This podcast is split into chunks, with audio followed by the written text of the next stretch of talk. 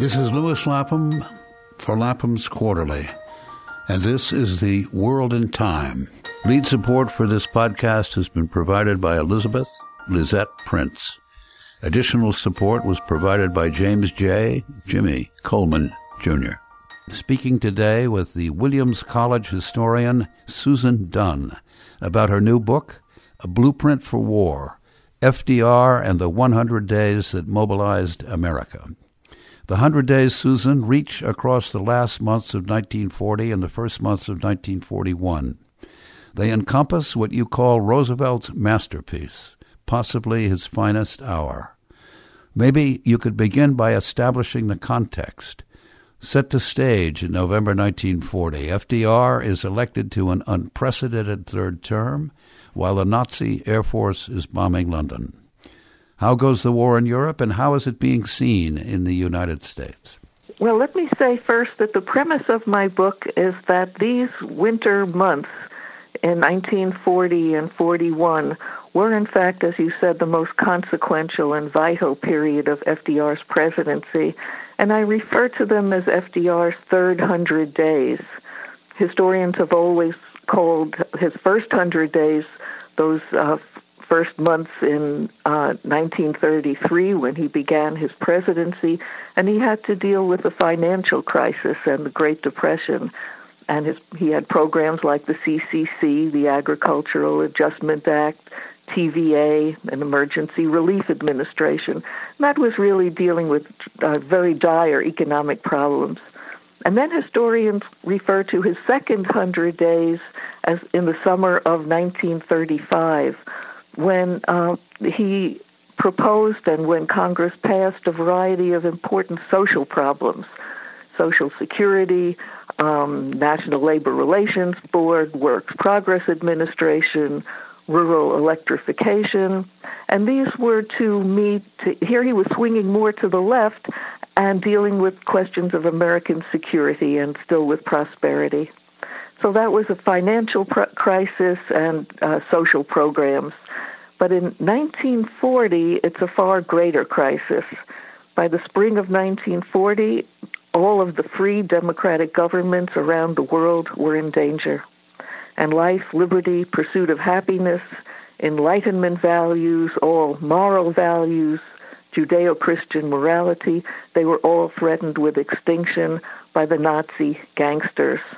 Uh, the Nazis had occupied Western Europe by May 1940, yes. In April, they, uh, they crushed Finland I'm sorry, not Finland, uh, Norway, and then Denmark, and then came Luxembourg, Belgium, and in June 1940, France surrendered to the Nazis. And now you have Great Britain standing virtually alone. And the question is, what will the United States do now? FDR is very ambivalent about taking the country into war. He said that over and over and over again um, in his uh, Chautauqua speech in 1937, he said, I hate war, and I've seen war firsthand, and that's true that he was in the battlefields when he was Assistant Secretary of the Navy in World War One. And then at the end of the election season, right before he wins his November election against Wendell Willkie, in a rally in Boston, he promised mothers I've said it again and again and again your boys will not be sent into foreign wars. So he's extremely um, ambivalent, to say the least, about going into war. And the people around him, such as Robert Sherwood, the Pulitzer Prize winning playwright who was his speechwriter, uh, said that FDR would, was waiting to be pushed into war. And someone else said that he wanted to be compelled to enter war, that it, wa- it wasn't a decision, it had to be forced upon him. So he's really hesitating and waffling about what to do. What is the attitude in the country, uh, in America? I mean, there, there's a lot of opinion uh, against our intervention. I mean, mention Anne Morrow Lindbergh and, and uh, America First in the fall of 1940. Yes, well, Charles Lindbergh uh, is the man I love to hate. He was the principal spokesman for the America First movement. Uh, and unfortunately, Donald Trump has adopted that slogan, America First, which is truly toxic. uh, in all its ramifications and history. America First and the isolationist movement was actually rather complex and composed many, many different groups of people who did not want to uh, be involved in the war at all. And some of the people, in fact, were well meaning. Some were simply scarred by the wounds and memories of World War I and the senseless mass slaughter that took place and gas warfare. And other people were defeatists, and they believed that Germany would undoubtedly win and that there was no point either in our entering the war or in helping Great Britain in any way. And then there was the pilot, Charles Lindbergh, who said that America is safe because we are protected by two vast oceans. And that's rather interesting because he was the heroic aviator who flew across the Atlantic in 1927 in his one engine single seat plane, which kind of made the point that the oceans were um, were passable. They were highways as well, uh, were also highways. Many people in Congress made the point that our fate simply doesn't depend on any foreign nation at all. Others were saying that democracy is fragile and that we couldn't survive a terrible war uh, with our democratic values in, at stake. Anne Morrow, uh, the pilot's wife, was saying that fascism was the wave of the future and yes, that democracy was decayed and not and old fashioned and weary. Yeah. She wrote a best selling book. She actually was an exquisite writer. Um, and she wrote a best-selling book, very short, and, and it came out just during the election season in the fall of 1940. The title is "The Wave of the Future," and she makes the point that the hostilities going on in Europe aren't between good and evil; it's simply between the past and the future. And any any misdeeds of the Nazis, she called simply scum on the wave of the future and demo- she put the word democracy in quotation marks because it was so quaint and old fashioned. And she really felt that democracy had had its day, that it was an 18th century Enlightenment invention.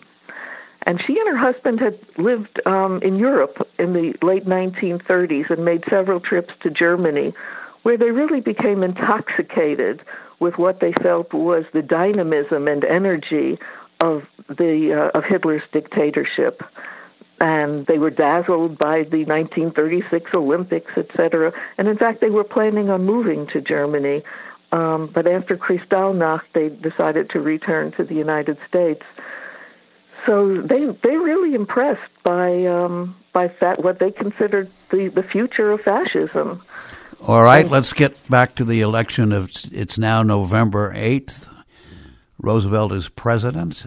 He can now act and speak less ambiguously. And uh, what happens in, in the month of November? You call it in your book a lousy November.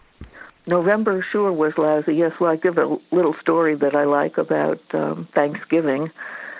Uh, that FDR had wanted to change the date of Thanksgiving and move it up a month to extend the lucrative shopping season between Thanksgiving and Christmas and some uh, states went along with it, and one state, my state, Massachusetts, kept to the fourth Thursday in in November. They refused to change the date because they said it was sacred. And I described the uh, Thanksgiving ceremony that they held in Plymouth, Massachusetts, and with people acting the parts of Miles Standish and an Indian chief. And then when they left the celebration, they heard newsboys shouting, Plymouth bombed, and it was Plymouth, England, that was bombed just that day, and um, and this brings together the connection. First of all, the lousy month that it was, and second, the, a very deep connection between Great Britain and the United States. And I must say, my favorite quote of all is from Alexander Hamilton. In 1789, he said to a friend, we think in English. And by that, he wasn't talking just about a language and even not even about a means of communication, but about a cultural, intellectual, moral heritage, and and that we are bound to Great Britain, and um, and that is the mother country, And in, in 1776, we were bratty kids and we fought against the, the mother country and wanted our ind- independence. And now in 1940, we are willing to issue a new declaration, a declaration of interdependence. Is Roosevelt beginning to think along those lines now in November, December 1940? Little by little, he is. He's, he's still ambivalent. After the election victory in the fall of 1940, his advisors realized that the situation is desperate. And FDR, in fact, is rather tired and weary after all the rallies and speeches. He doesn't seem to be acting, and he doesn't seem to be completely prepared to deal with the urgency of the crisis in Europe and around the world. Four of his advisors say we have to start to plan because war is possible, if not likely. And first thing they need to plan is for a strategy if the United States does have to enter war. And they come up with a strategy uh, after looking at several different possibilities. And FDR does go along with that. And then after that, he's still not moving until December when he goes on a cruise that, on the Tuscaloosa um, ship in the Caribbean. And after a few days of reading and joking around with his friends, a Navy plane arrives with a letter from Prime Minister Winston Churchill. And it's a very, very long letter, and Churchill later said that it was the most important letter that he ever wrote. And it was asking the President of the United States for what he called decisive and supreme help. What he really was doing was begging the United States for help, not for soldiers, but for the weapons of war. That the United States policy up to then had been called cash and carry. We would sell um, weapons and munitions to victims of aggression. Obviously, not to the perpetrators, but to the victims of aggression. But they had to pay cash and they had to transport whatever weapons they were on their own ships wherever they wanted to take them, and we would not be responsible, but we would sell. And that really was not an act of the greatest generosity. But when Churchill writes to Roosevelt on De- December 9th, 1940, he's saying that they no longer have the cash. He's also saying that that Britain is in really desperate shape. That, that oh, absolutely. That that the odds are they they they could fall? They could fall. Uh, there's been the blitz since late August, early September. London, Coventry, Midland industrial uh, cities, uh, ports, they're being bombed every single night until East London and many other parts of England are reduced to flaming skeletons and rubble. And thousands of people are, are killed. And that's the background against which Roosevelt is reading the letter on the Tuscaloosa, and he comes back uh, in December to Washington, and he's hit upon the idea of lend lease. So we yes. can give weapons, but not for cash. No, we will give ev- absolutely everything that Britain needs, absolutely free of charge and we'll say that it's actually an act of great generosity that will lend them all of these weapons, but it's left conveniently vague how in the world they could possibly return these weapons after a catastrophic war. But it's all the more important that we supply Britain with these um, these weapons because Hitler, little by little, is trying to crush not only um, Britain's industry but also their morale. And the Nazis have a plan for invasion of Great Britain that they call Sea Lion. And uh, so FDR does come up with a plan to save Great Britain, and he calls it Lend Lease. And uh, he returns from his cruise on the Tuscaloosa on December 16th, and it's on the 17th that he holds a press conference. And it's one of his most important press conferences in which he says, uh, well, he, he begins his press conferences always the same way and tells the reporters that, well, actually, there's nothing new. He doesn't really have anything to say. Oh, but maybe there's one small item that he could mention, and that Britain is in dire straits, and we've decided to supply them with munitions. And one reporter says, well, what about payment? Will they pay us for all of these ships, tanks, planes, weapons? And FDR says, well, what I'm trying to do is get rid of the foolish old silly dollar sign. uh, and then he says, "Let me put it this way: Suppose my neighbor's house is on fire, and I have a fire hose, and he and I, he and I could connect the fire hose to a hydrant. Am I going to say to him first, well, buddy, I'll give you the hose, but you have to pay me fifteen dollars for it first, or am I just going to give him the hose and let him put out the fire, and then he'll return the hose to me?" And so that's what the program is all about, supposedly. Our generosity, our helping the mother country at our expense, out of um, magnanimity and generosity and responsibility. But in fact, there's another reality to it. The program is also a quid pro quo. It's also greatly in American self interest that we will supply Britain with all these weapons because, in a way, we're not lending, we're buying. And what are we buying from the British? We're buying uh, security for a while. We're buying time so that we can gear up our industry for defense mo- mobilize all of American industrial might. And we are buying British soldiers as if they were a mercenary army doing the fighting for us. And we are buying blood because those British soldiers will, not all of them, but many will die. And so it really is quite a practical quid pro quo, not just the moral, uh, neighborly framework that FDR presented it with. And then he, he carries this message on December 29th in a fireside chat where he expands on this idea, but also explains that America itself is, is under threat. Absolutely. The fireside chat on December 29th is referred to as his Arsenal of Democracy talk, in which he um, mentions how dire the situation is and that America is also threatened uh, by this worldwide catastrophe, and that uh, we will we will produce arms for the democracies and um, and that's just a wonderful phrase that uh, he and some other people. It's not clear who first came up with the description "arsenal of democracy," but it's a wonderful phrase that ex- that explains America's role. Yeah, it is a wonderful phrase, and he gives that fireside chap, chat chat in the White House, and there are some invited guests, among them Clark Gable and Carole Lombard. Yes, I mentioned that to my students, and they've never heard of Carole Lombard or Clark Gable. And for that matter, my students have never heard of Cary Grant or Cole Porter, who lived here in Williamstown, Massachusetts.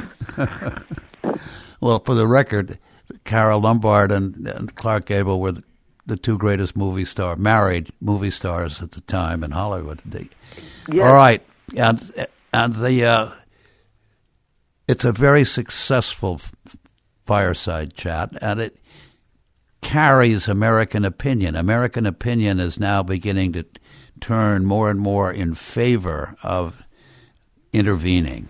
The, Absolutely. The, the, polls are showing that American opinion is changing.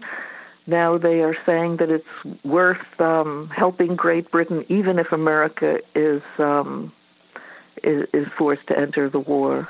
And then go from there to two weeks later to the State of the Union address on January 6th, which is another wonderful speech, which is the one where he introduces the idea of the four freedoms. What are we fighting for?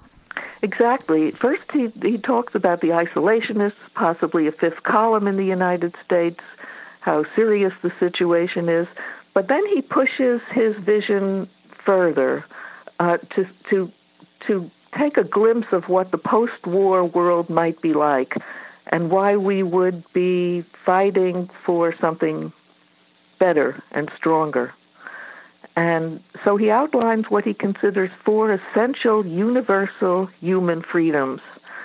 Freedom of speech and expression, and he repeats each time he mentions this everywhere in the world freedom of conscience and religion everywhere in the world freedom from want and freedom from fear.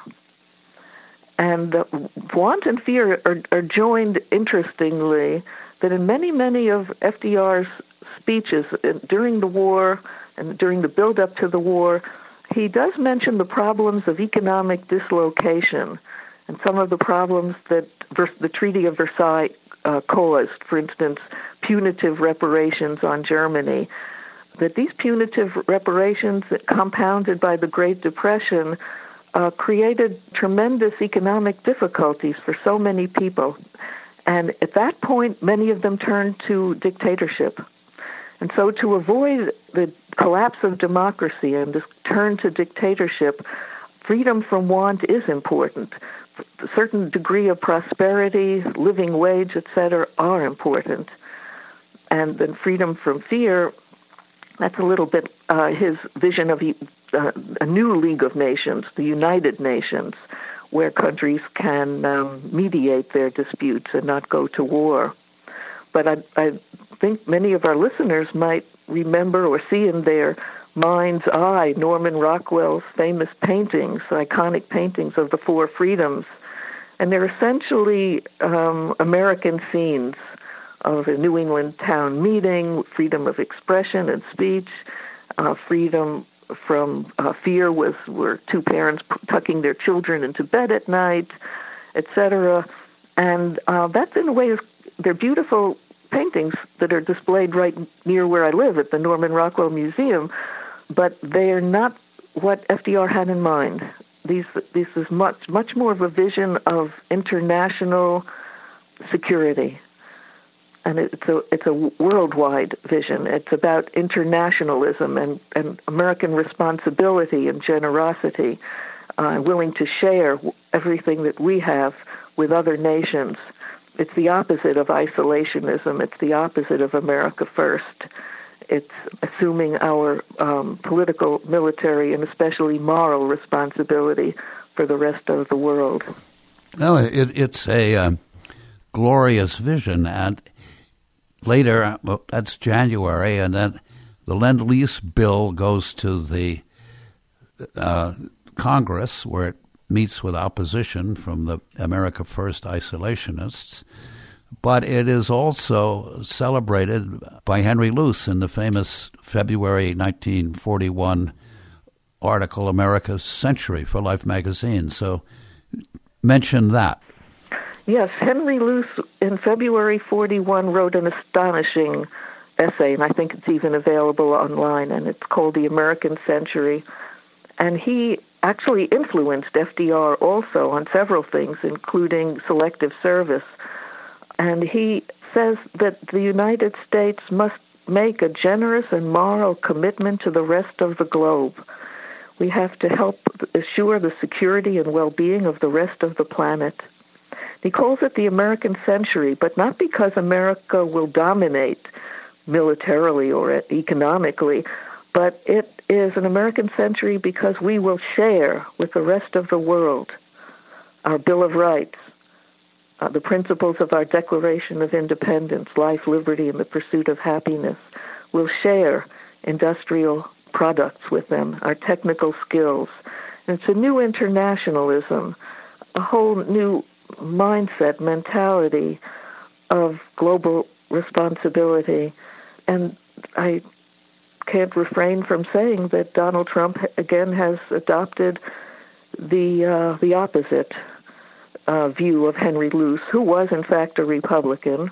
Who were the people taking the Trump-like America First re- view in Congress in in February and March of 1941. There's opposition. I mean, who testifies against intervention? There's there's Lindbergh, but there's also Joseph Kennedy. Yes, Joe Kennedy, who was an isolationist, who had good relations with Neville Chamberlain. He was the American ambassador in England.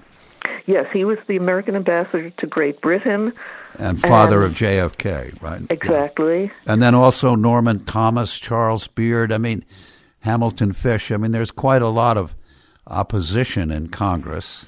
There's a tremendous amount of opposition. The the leader, in fact, of the opposition, it's hard to believe, but it was a Democrat, and it was Burton Wheeler of Montana, and he um, was was fiercely isolationist and thought the rest of the world could uh, go to hell. He didn't care at all, and none of these none of these isolationists did. Uh, the one who was perhaps well meaning was um, the future president of Yale.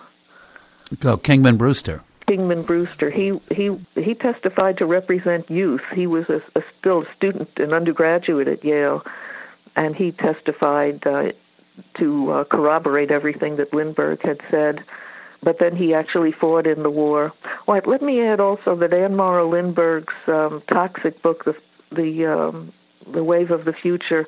Years later, she apologized for having written it, and she said simply, "I didn't know enough." But her husband, Charles Lindbergh, never apologized, and even after the war, he thought that the the crimes of the Allies were just as bad as the crimes of the Nazis. But the Lend Lease bill passes in March, and this yes. and this is the this sets the policy and the template firmly in place. Is that right? Absolutely. And now there's no more masquerade of American neutrality. It's clear that we're not a neutral country, that we are going to participate. In a way, Lend Lease is a covert declaration of war. We're still not actively involved in the war in terms of soldiers, but in every other way we are involved in the war. So we begin to step up our production and supplying of weapons and planes and ammunition and ships to the to the British. Absolutely, and that's an, another um, part of what is happening in these third hundred days. Uh, the tremendous mobilization of America, all of American um, uh, industry, and the whole uh, peacetime economy has to be put on a wartime basis and in, and it's clear that um, many of the New Deal programs were excellent programs, but they didn't solve the question of employment and prosperity. But the war mobilization does, and millions of millions of people are streaming into uh, factories and working on assembly lines and uh, factories that used to produce things like lawnmowers and vacuum cleaners and adding machines, they're now all making shrapnel and gas max and automatic pistols and high precision instruments. Um, and factories are even searching for workers. And all of these new workers who are streaming into factories need housing near the factories. And so two and a half million new homes are built and in those new communities there has to be schools also. So this is a tremendous transformation of the whole of the whole country. And this is well underway before in December 1941 the Japanese attack Pearl Harbor. It's a whole year before absolutely. That plan D that you spoke about earlier the the strategy that was uh, developed by uh, Roosevelt and by his leading military advisors, among them George Marshall. Uh, and the commitment to the British is that if if there trouble arises in the Pacific, America will have its first priority the defense of, of Europe and the war in Europe.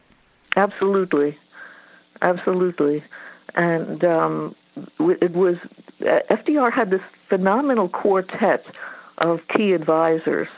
As you said, there's General George Marshall, Army Chief of Staff. There's Secretary of War Henry Stimson, uh, Secretary of the Navy Frank Knox, and um, Harold Stark, the Chief of Naval Operations. And together in mid November, again, when they see the president not really reacting strongly enough to the crisis, they tell him that they have to have some sort of plan to know what America's priorities are, what our goals are, and what kind of strategy we would have if uh, if war comes to this country. And we're committed to that as we pass the Lend Lease in March 1941. We've already decided on the plan of action, and the, and Admiral Stark, who devised it, he offered four different scenarios, and Roosevelt and he and the other advisors could choose from them. The first st- strategy they devise is simply for us to be defensive in the Western Hemisphere and stay out of war, but maybe give material help to our allies and then uh, they another plan B was to have a defensive posture in the Atlantic, but go on the offensive in the Pacific against uh, Japan, and simply rely on Britain to hold its own in the Atlantic. and then the third plan is the Nightmare Plan. That is a two ocean war.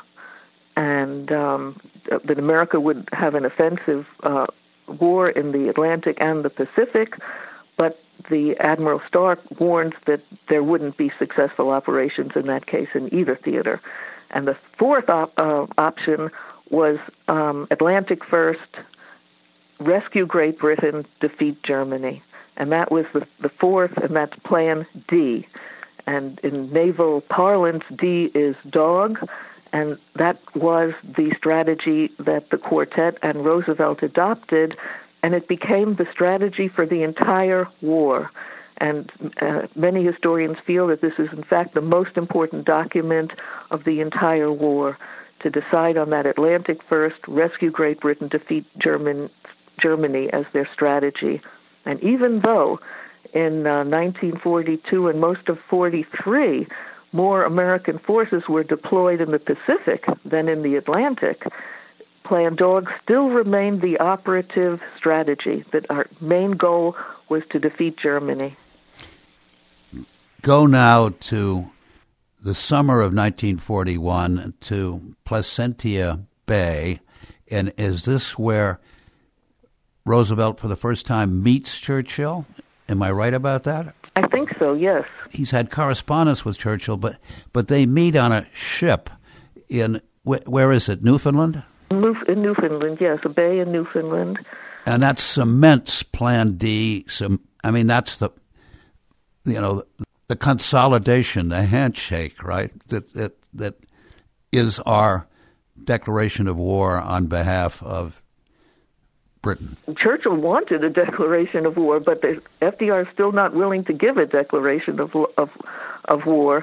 But uh, they, the two men agree on something they call the Atlantic Charter, and again, it's a um, vision of the post-war world that they will fight for, and it is a vision that contains the four freedoms, and it also mentions self-determination for nations. And FDR um, meant had in mind not just nations under the Nazi yoke, but uh, colonized nations, colonialized nations, and um, Churchill was still protecting his empire. Um, but they were idealistic, nevertheless, dreams in in that Atlantic Charter, and it, and, and it became an, an important document. This is a wonderful story and a very uplifting story, and you tell it very well in your book. Uh, the uh, I think America is armed and dangerous well before the Japanese make the mistake of bombing Pearl Harbor, right? We are prepared for war. Yeah. almost, yes. We, there's still more mobilization to come, but yes, um, and, and and as I said, uh, that Lend Lease was a kind of quid pro quo that we were buying time um, to prepare and to mobilize industrial defense. Isn't there a wonderful quote from Churchill? Something about the Lend Lease bill is the most unsqualid act of legislation in the history of mankind? The most unsordid. The most unsordid. The most unsordid act ever. It, yes, our whole, we, we are putting our whole economy and our whole industrial might at their disposal. And I, it takes us back to 1776. Well, good for us and good for you, Susan Dunn, in writing this book. Thank, thank you very much. I've been speaking with Susan Dunn, historian, author, about her new book, A Blueprint for War, FDR, and the Hundred Days That Mobilized America. Lapham's Quarterly brings voices from the past up to the microphone of the present. Save more than 30% off the cover price and subscribe today for only $49. Visit laphamsquarterly.org slash podcast for more details.